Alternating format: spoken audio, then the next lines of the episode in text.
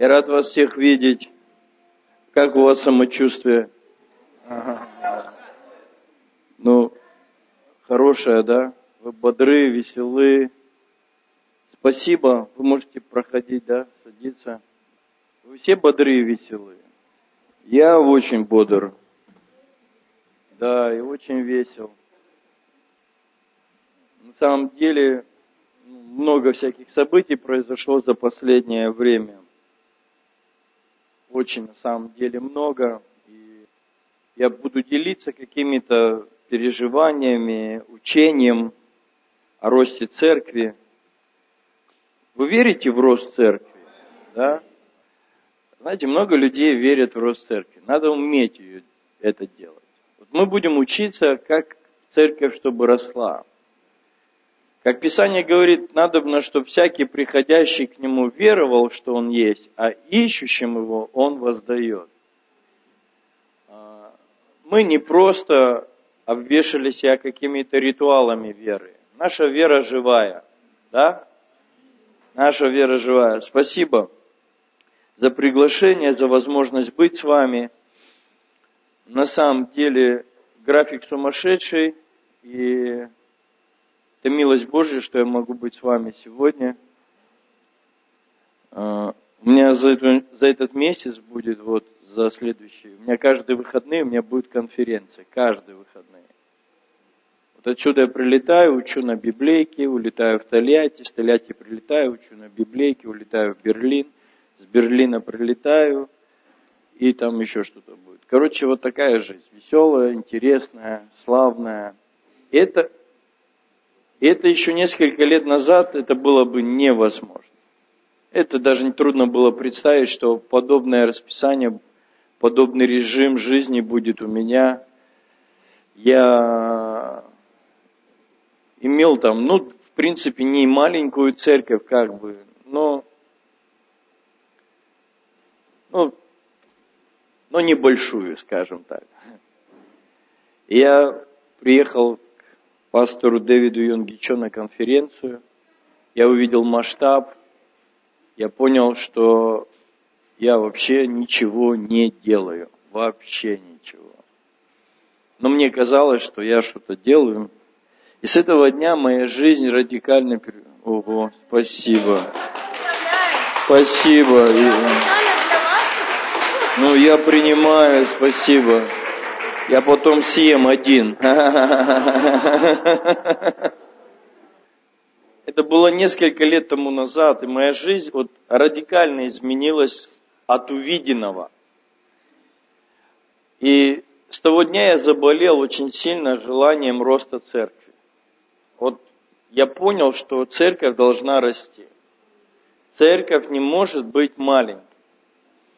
А, и вот, скажем, большого примера такого роста церкви, там, где были бы церкви по 10 тысяч, 20 тысяч, 30 тысяч, 40 тысяч.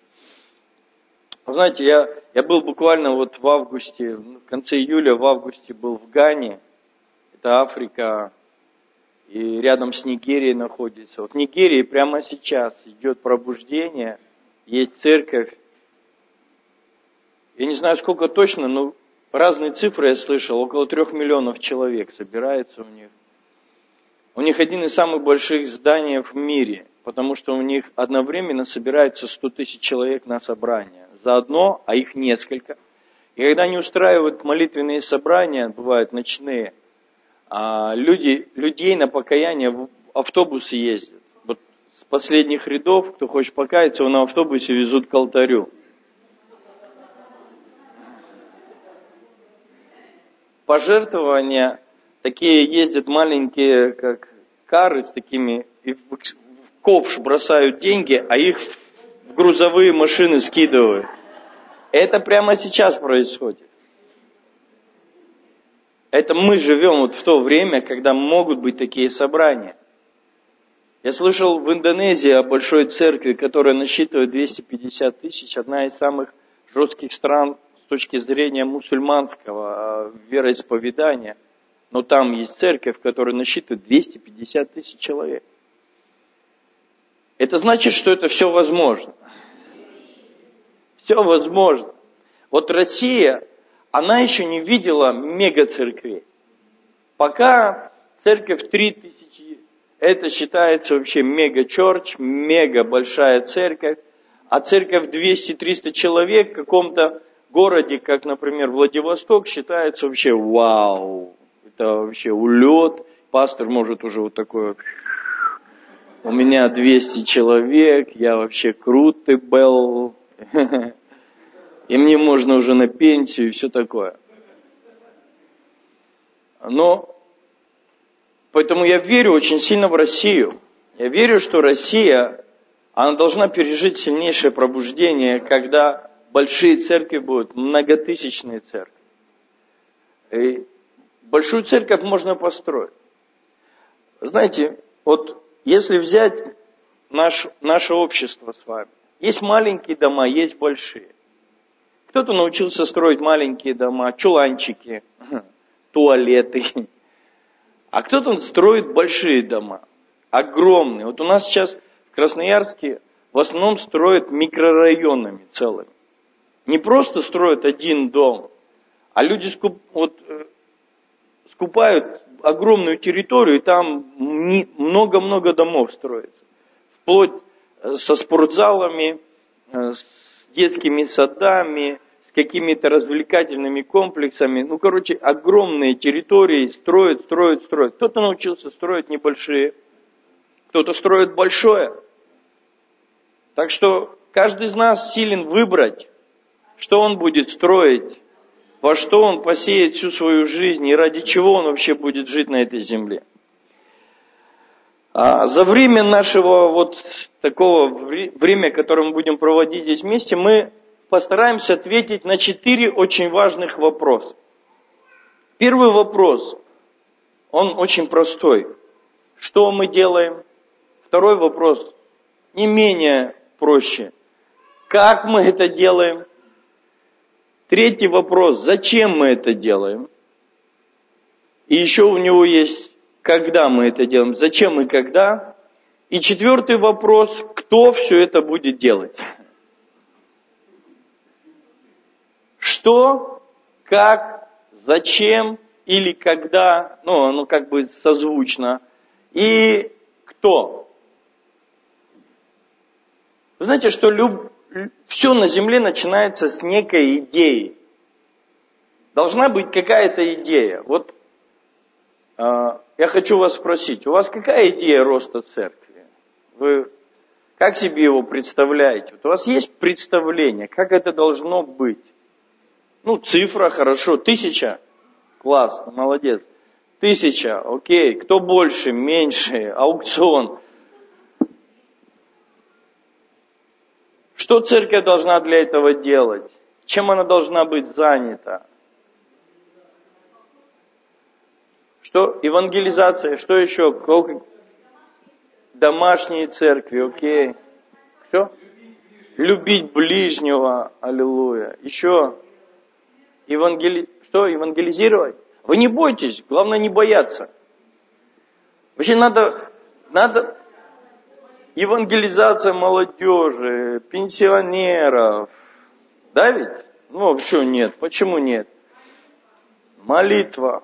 Молитвою творим историю мы, да. Посты. Хорошо, можно я вас спрошу, сколько вы все это делаете времени? Вот вы сейчас много идей тут навысказывали.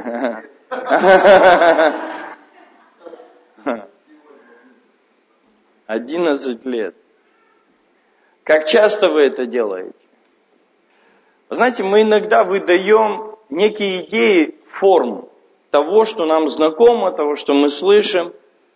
Но не каждый из нас, я сейчас не пытаюсь кому-то из вас сделать как упрек, но, но не все то, что мы говорим, что нужно, мы в это верим. Мы реально это делаем. Так вот, я хочу сегодня начать с того, что что мы будем делать. И для роста церкви нужно две простые вещи научиться делать. Первое – это евангелизировать, второе – наставлять. Евангелизировать и наставлять. Евангелизировать и наставлять. То есть проповедовать Евангелие. Второе, надо сделать ученика. Спасая, делать учеников. Спасая, делать учеников. Вроде бы простые вещи, да? Казалось бы, ну что, что сложного проповедовать? Возможно, я вам вопрос на засыпку. Кто из вас проповедует каждый день? Кто из вас проповедует хотя бы раз в неделю? Еще один вопрос на засыпку. Скольким людям вы проповедуете? Как часто, как это раз в неделю это один человек, группа людей, два человека, три человека. Какой формат евангелизации вы избираете? Это случайные люди, ваши родные, друзья, близкие. Кто это? Случайные люди. Коллеги по работе. Итак, раз в неделю вы проповедуете. Большинство подняло раз в неделю. Кто три раза в неделю проповедует? Кто четыре раза? О. Вот. Вот поэтому... В принципе, вот он семинар начался уже. Мы все понимаем, что это надо, да? Мы все понимаем, что это надо. Но Мало верующих в это верят. Все знают, но не все это делают. Очень много у нас отговорок у верующих это делать. Вот э, какое-то время назад у нас э, был лагерь пионерский, нам там бывший пионерский лагерь отдали под реабилитационный центр, это много-много лет тому назад. И в этом районе города Вообще тогда не было никаких строений, были пустыри. И, и вот там не, вот на одном из пустырей вдруг появилась шашлычная. Просто поставили жаровню, то этот мангал. И, и постепенно с этого мангала прошел год, там уже стоит двухэтажное здание. То есть наши друзья из ближнего зарубежья, они что-то, ну, чему-то могут нас научить. Они что-то поставили, что будет приносить им прибыль, доход. У них не было еще там стульев, у них была э, посуда такая бумажная, много, много было неуютно, некомфортно, но у них был вкусный шашлык, и они с этого начали. Они что-то поставили, что стало приносить доход. Вот если вы хотите, чтобы церковь росла, вам нужно обязательно разобраться с тем, что будет приносить так называемый доход. Что будет приводить людей в церковь постоянно. Запомните, невозможно поднимать учеников, лидеров, там, разного уровня служителей, если не из кого этого делать. Вот представьте, вы начинаете стройку, у вас просто нет материала. Вот я сейчас строю дом, и если у меня нет материала, у меня стройка стоит. Просто стоит стройка. Я сейчас уже крышу хочу делать, но чтобы крышу сделать, мне нужно сначала закупить материал. Если материала не будет, строительства не будет. Если не будут приходить новые люди, значит не, не будет возможности делать все остальные проекты церкви. У нас могут быть мега большие идеи, огромные идеи, там вообще мы захватим весь Приморский край, мы везде церкви будем. Но из кого? Как они появятся? Они откуда? С Луны? Это будут маленькие человечки или кто это будет? НЛО? Кто? Прилетят они однажды? Откуда они возьмутся? Знаете, христианам надо разобраться с мистикой. У нас очень много мистики. Мы в какое-то пробуждение верим мистическое. Однажды что-то где-то как-то произойдет. Так не бывает. Вот так не будет. Нужно проповедовать. Нужно поставить мангал. Нам нужен мангал. Если мангала не будет, не будет прихода новых людей, не будет всего, всего остального процесса. Поэтому, что Иисус сказал в Матфея 28 главе? Ухо, идите идите и идите. Идите. Идите и научите все народы, крестя их во имя Отца, Сына и Святого Духа, уча их соблюдать все, что я повелел вам делать. Вы знаете, наша жизнь должна быть связана с великим поручением. Если жизнь христианина не основывается на великом поручении, то мы пропустили что-то очень важное для себя. Жизнь христианина не основывается на том, чтобы взять от Бога и устраивать свою жизнь. Жизнь христианина должна быть привязана к великой цели. Идите и научите все народы, крестя их во имя Отца, Сына и Святого Духа. Итак, эта заповедь должна стоять в основе нашего христианства. Если ее нету, тогда наше христианство будет маленьким, будет скудным, будет без чудес, будет без сверхъестественной помощи Бога, без обеспечения и всего, что из, вытекающее из всего этого. Вот ваши, ваши данные говорят, что большинство из вас проповедует всего лишь раз в неделю. Большинство. Я так понимаю, что здесь, конечно же, не все члены церкви. И...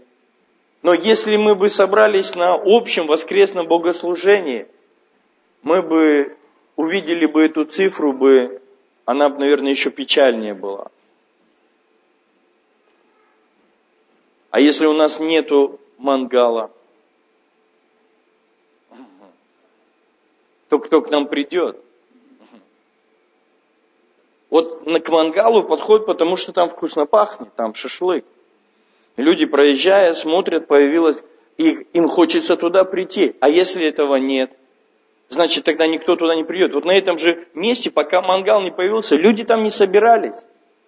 Вот пока там не появился мангал, там не было никого. Люди мимо просто проезжали и проезжали. Они, может быть, ходили мимо этого места. Они никогда не знают, только там появился мангал, там начали останавливаться какие-то люди.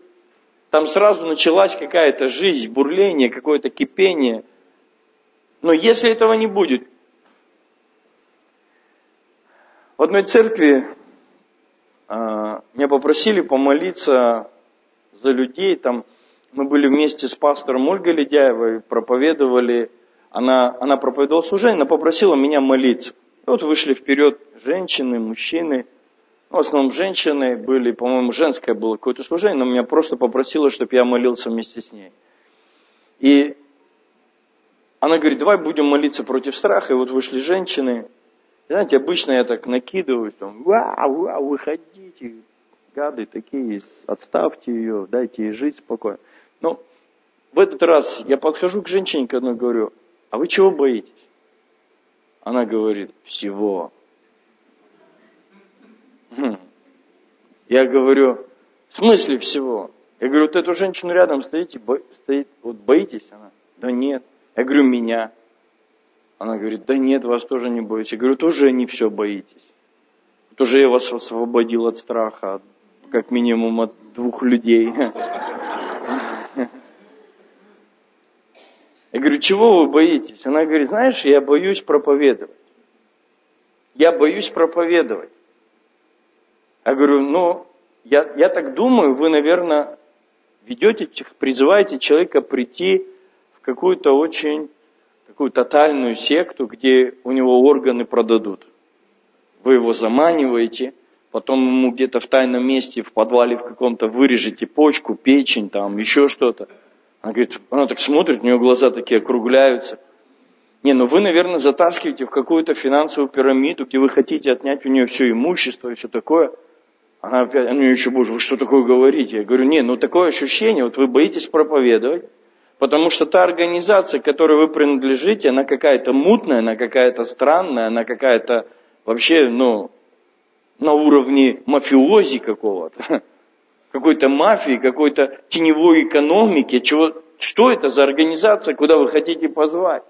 Вы верите вообще в эту организацию? Вы вообще верите, что в этой организации человеку, которого вы зовете, ему поможет, у него жизнь станет лучше.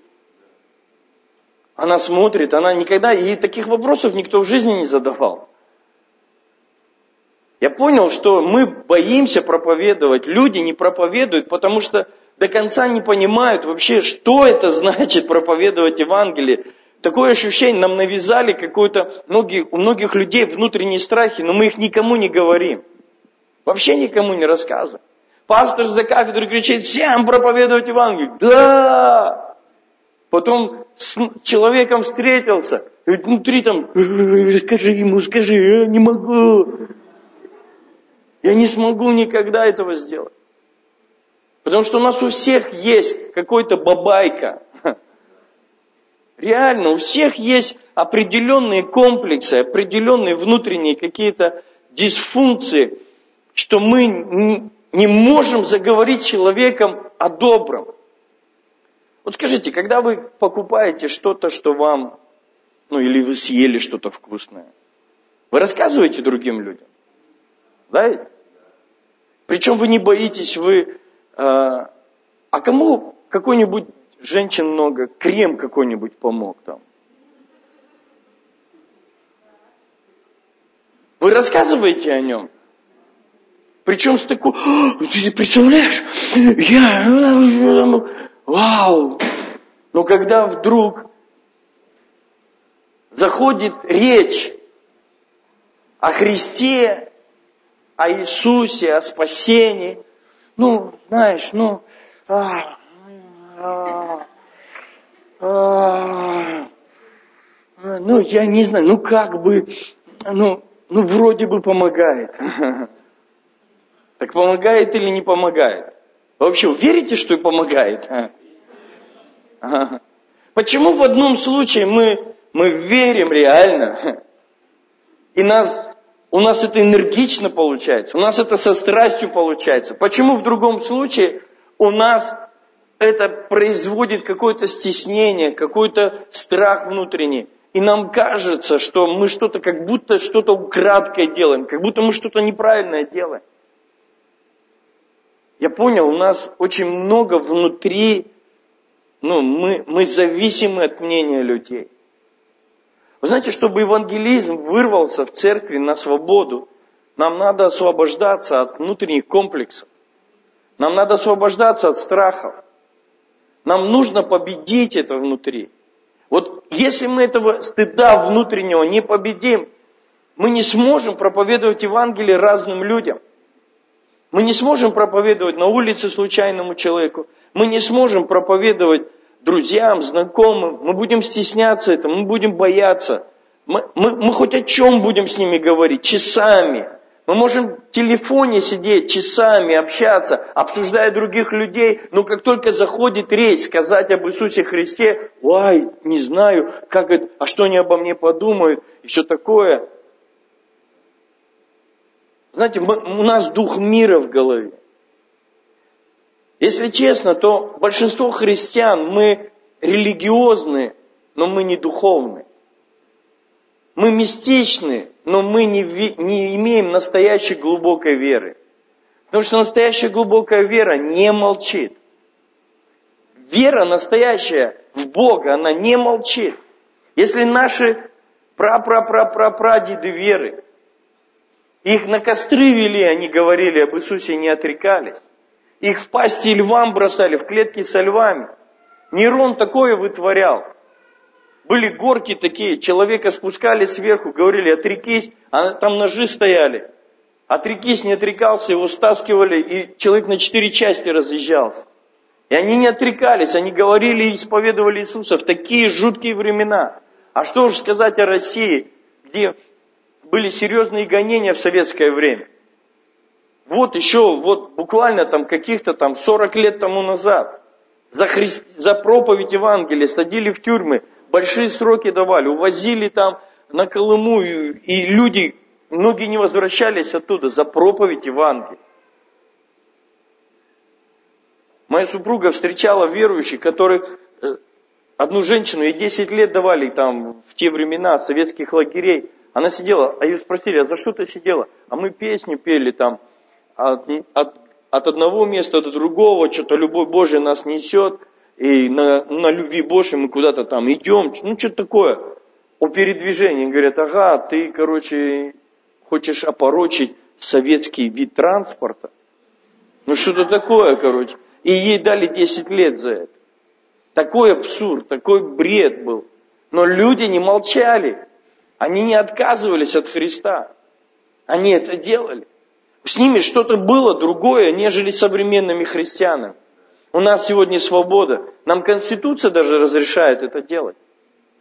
Нам Конституция разрешает свою веру публично заявлять. Публично заявлять. Я вижу очень много прослоек общества, которые не стесняются своей субкультуры. Они ее не стесняются. Гомосексуалисты, различные сексуальные меньшинства не стесняются своей субкультуры, своего поведения. Я недавно летел, когда из Ганны, мы, я пролетал через Амстердам, Амстердам, был в центре Амстердама, просто погулять, там мы зашли, там, историческую часть. Я такого там насмотрелся. Ужас. Люди не стесняются. А у нас мы раз в недельку. Нам надо что-то с этим сделать. Мы хотим расти, значит нам надо с этим что-то делать. Если это не изменить, тогда людей новых не будет приходить. Знаете, статистика говорит, активная часть церкви всего лишь там около 5%. Сегодня в церквях очень много пользователей, а не делателей. Иисус говорит, жатва созрела, нам нужны делатели. Нам нужны делатели. Скажешь, ты что с нас с наезда начал? Я констатирую факты. А вы уж сами обличаетесь или не обличаетесь. Принимайте близко к сердцу и пейте валидол или нет. Но я констатирую факт того, что если нам вот, вот не, не установить мангал, никто к нам не пойдет. Если мы не изменим что-то внутри нашего отношения к проповеди Евангелия, сам апостол Павел сказал, что давайте мы это прочитаем. А, записано это в Коринфянам. Сейчас я найду. Или в первом, или во втором. Сейчас. А, в первом. Давайте, 1 Коринфянам 9 глава, 16 стих. «Ибо если я благовествую, то нечем не хвалиться, потому что это необходимая обязанность. И горе мне, если я не благовествую. Горе мне, если я не благовествую. То есть есть горе –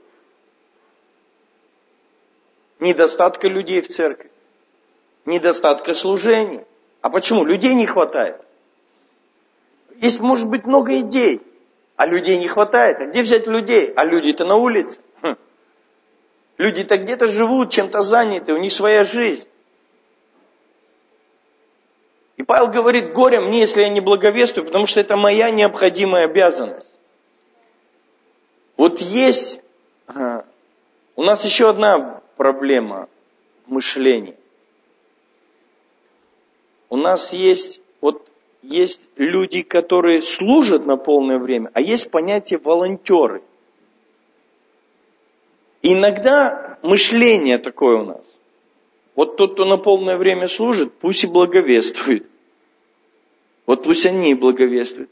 Я, я не на полное служение, у меня есть семья, у меня есть дом. Я, слава Богу, прихожу по воскресеньям в церковь. Но Павел говорит, это, это обязанность каждого из нас. Вот у каждого из нас должна быть эта обязанность. Благовествовать. Итак, первое, что нам надо понять? Нам надо разобраться с вопросом благовестия. Что с нами не так? Сделать диагностику себе. Проверить себя. Вот задать честный вопрос каждому вот здесь присутствующему. Что мне лично мешает благовествовать? Если это моя обязанность. Вот смотрите, э, это слово обязанность, это то же самое слово, что обязанность мужа, обязанность жены, обязанность ребенка, обязанность ученика, обязанность работодателя, обязанность там, человека наемного, которого наняли на работу. То есть это обязанность, которая ну, с которым мы привычно в быту жизни своей, мы это понимаем. Ну, понимаешь, пастор, я должен это делать. Все, да, да, да. Я должен семью кормить, я должен там обеспечивать дом, я должен там в доме что-то делать. Да, все это понимают. Но есть еще одна обязанность. Такая же. По, по важности она нисколько не меньше. Она не, не второстепенная обязанность, она не обязанность, которую надо игнорировать, ой, ну ладно, если что, когда-нибудь я, может быть, там это буду делать. Вы знаете, вот обязанность, она, она, она заставляет человека что-то менять в своей жизни. Как-то себя вести. Вот теперь попробуйте сами себе задать честный вопрос. У кого есть тетрадка, листок бумаги, у нас такой небольшой тренинг будет. Честно, напишите, почему вы не благовествуете. Вот себе, вот просто ответьте, а почему вы лично не благовествуете? Хотя бы одну причину. Хотя бы одну причину. Я думаю, одной из распространений будет некогда. Следующая причина – недостаточно святой. Да? Попал, да, в кого-то? Не всю Библию знаю. Одна из причин может быть у кого-то, а у меня чудес нет никаких. Что я им расскажу?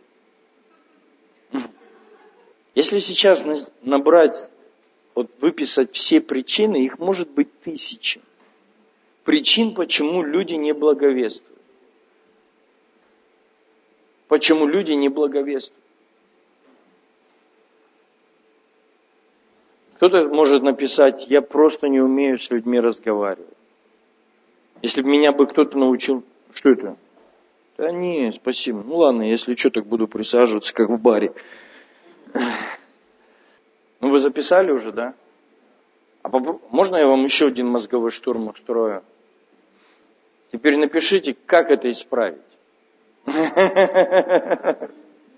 Сами попробуйте найти решение, как это исправить. Кто смелый может рассказать, что он записал, на первое, какая причина, а вторая, как, как это исправить. Есть смелые? Да, пожалуйста, что вы записали? Что не приму, да? Как исправить? Не бояться. Да, вроде просто, да, все. Не бояться.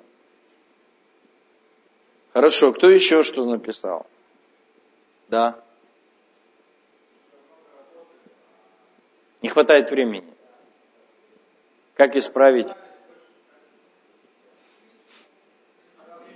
А ты работаешь где? В лесу один?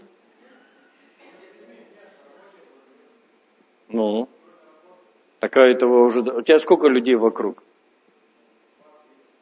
Два-три человека. Чем ты занимаешься, если не секрет? Отделка. Есть клиенты, друзья есть, одноклассники. Ты не местный? А, из Хабаровска приехал. А, ты переехал? А, в Хабаровске служишь. Понятно.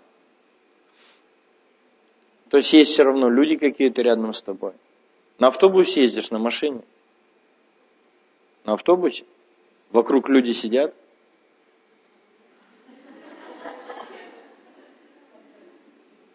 Знаете, вот смотрите, вот просто на ровном месте мы разбиваем учение мистики. Нам нужно какое-то время куда-то идти, каким-то трактаткам, чтобы благовествовать Евангелие. Но на самом деле Евангелие можно благовествовать везде. Как исправить? Решение есть? Желать больше? Ты мало желаешь? А как, будешь, как это будешь желать больше? Мне просто интересно. Вот. Вот я просто хочу научиться этому мастерству. Я хочу больше желать. Вот, вот как это? Давай подумаем, почему... Наверняка у многих этот вопрос. У нас рабочая конференция, у нас не конференция «Говорящая голова», у нас общение.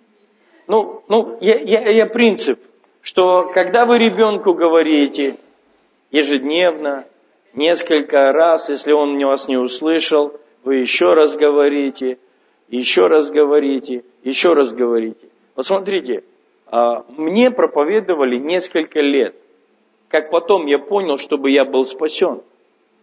Когда я спас, мне показалось, что я был спасен от проповеди вот того человека, который мне, вот когда я спасся. Но на самом деле мне Бог напомнил, что проповедники в мою жизнь на протяжении какого-то времени приходили и говорили, и говорили, и говорили. И я однажды спас. Поэтому даже если вокруг вас верующие люди, и, и есть люди, которым вы уже когда-то сказали, ведь что такое плод спасенного человека? Это спасенный человек. Это не просто провозглашенное слово, а это слова, которые мы говорим, жизнью показываем, демонстрируем. Поэтому я вам сейчас служу. Я не хочу, чтобы вы ушли с этого семинара под осуждением и под чувством вины, потому что нет такой задачи, чтобы кто-то здесь загрузился. Главная задача, чтобы мы разобрались с чем-то и, да, и получить ответ. И, и это воплотилось в жизнь. Да? Есть обязанность. Вот смотрите, Христос нас, Он нас спас. Разве я могу о нем молчать? Это не значит, что это моя профессия евангелист. Для меня профессия и дар евангелизма – это не человек, который ходит по улице, у него 5-6 человек спасается. Для меня евангелист когда он способен обучать других проповедовать. Евангелист это не тот, кто проповедует постоянно. Евангелист это тот, кто может обучить других. Вот дар служения евангелиста это человек, который может учить людей евангелизировать, а не сам это делать. Вот это, это обязанность каждого из нас. Получается или не получается, я не могу молчать. Потому что Иисус что-то сделал для меня. Он меня любит. Я в простой обстановке с человеком разговариваю и свидетельствую об Иисусе Христе. Я выдаю Его свидетельство. Ну, почему они не каются, мне сложно сказать. Я не буду сейчас пытаться там анализировать, но, на мой взгляд, когда мы проповедуем Евангелие, нам надо еще научиться являть чудеса. Нам надо научиться ходить сверхъестественно. Поэтому я вам хочу сказать, просто ободрить вас. Вам не надо сдаваться в этом. Это, не надо ходить по улицам даже для этого. Я вам скажу, улица – это неплохой вид евангелизации. Но ули, на улице люди случайные. Они бегут куда-то. Мир скоротечен. Люди сейчас по улицам ходят перебежками из одного в другое. Им некогда нас слушать, они на ходу нас... А кто, кто по улицам ходит? Тем, кто не работает, вот те могут слушать да, но им чисто пообщаться хочется, это, и все такое. Но все-таки э, мы когда будем говорить о стратегии евангелизации, то все-таки стратегия евангелизации – это спасение того окружения людей, с которыми рядом с вами. И что делать для того, чтобы они спаслись? Что нужно делать, чтобы они приходили в церковь? Это уже нужно планово делать. Это не просто как бы случайно, вот однажды они спасутся. Нет, нам нужна стратегия, нам нужна тактика, нам нужны правильные инструменты в евангелизации. И тогда она будет эффективна. Но говорить надо всегда. Говорить надо всегда. Любому человеку, кто бы вам на пути. Я вот у себя в церкви вдохновляю, у кого дети в школе учатся, стать а, в родительском комитете главным. Просто стать в родительский комитет, пойти и стать там главным. Это 20-30 детишек учится, 20-30 родителей, с которыми человек сразу начинает контачить. Причем крутой он, он крут, он крут, он, он из родительского комитета. Еще и при деньгах все время, потому что деньги все время куда-то сдают. Я шучу.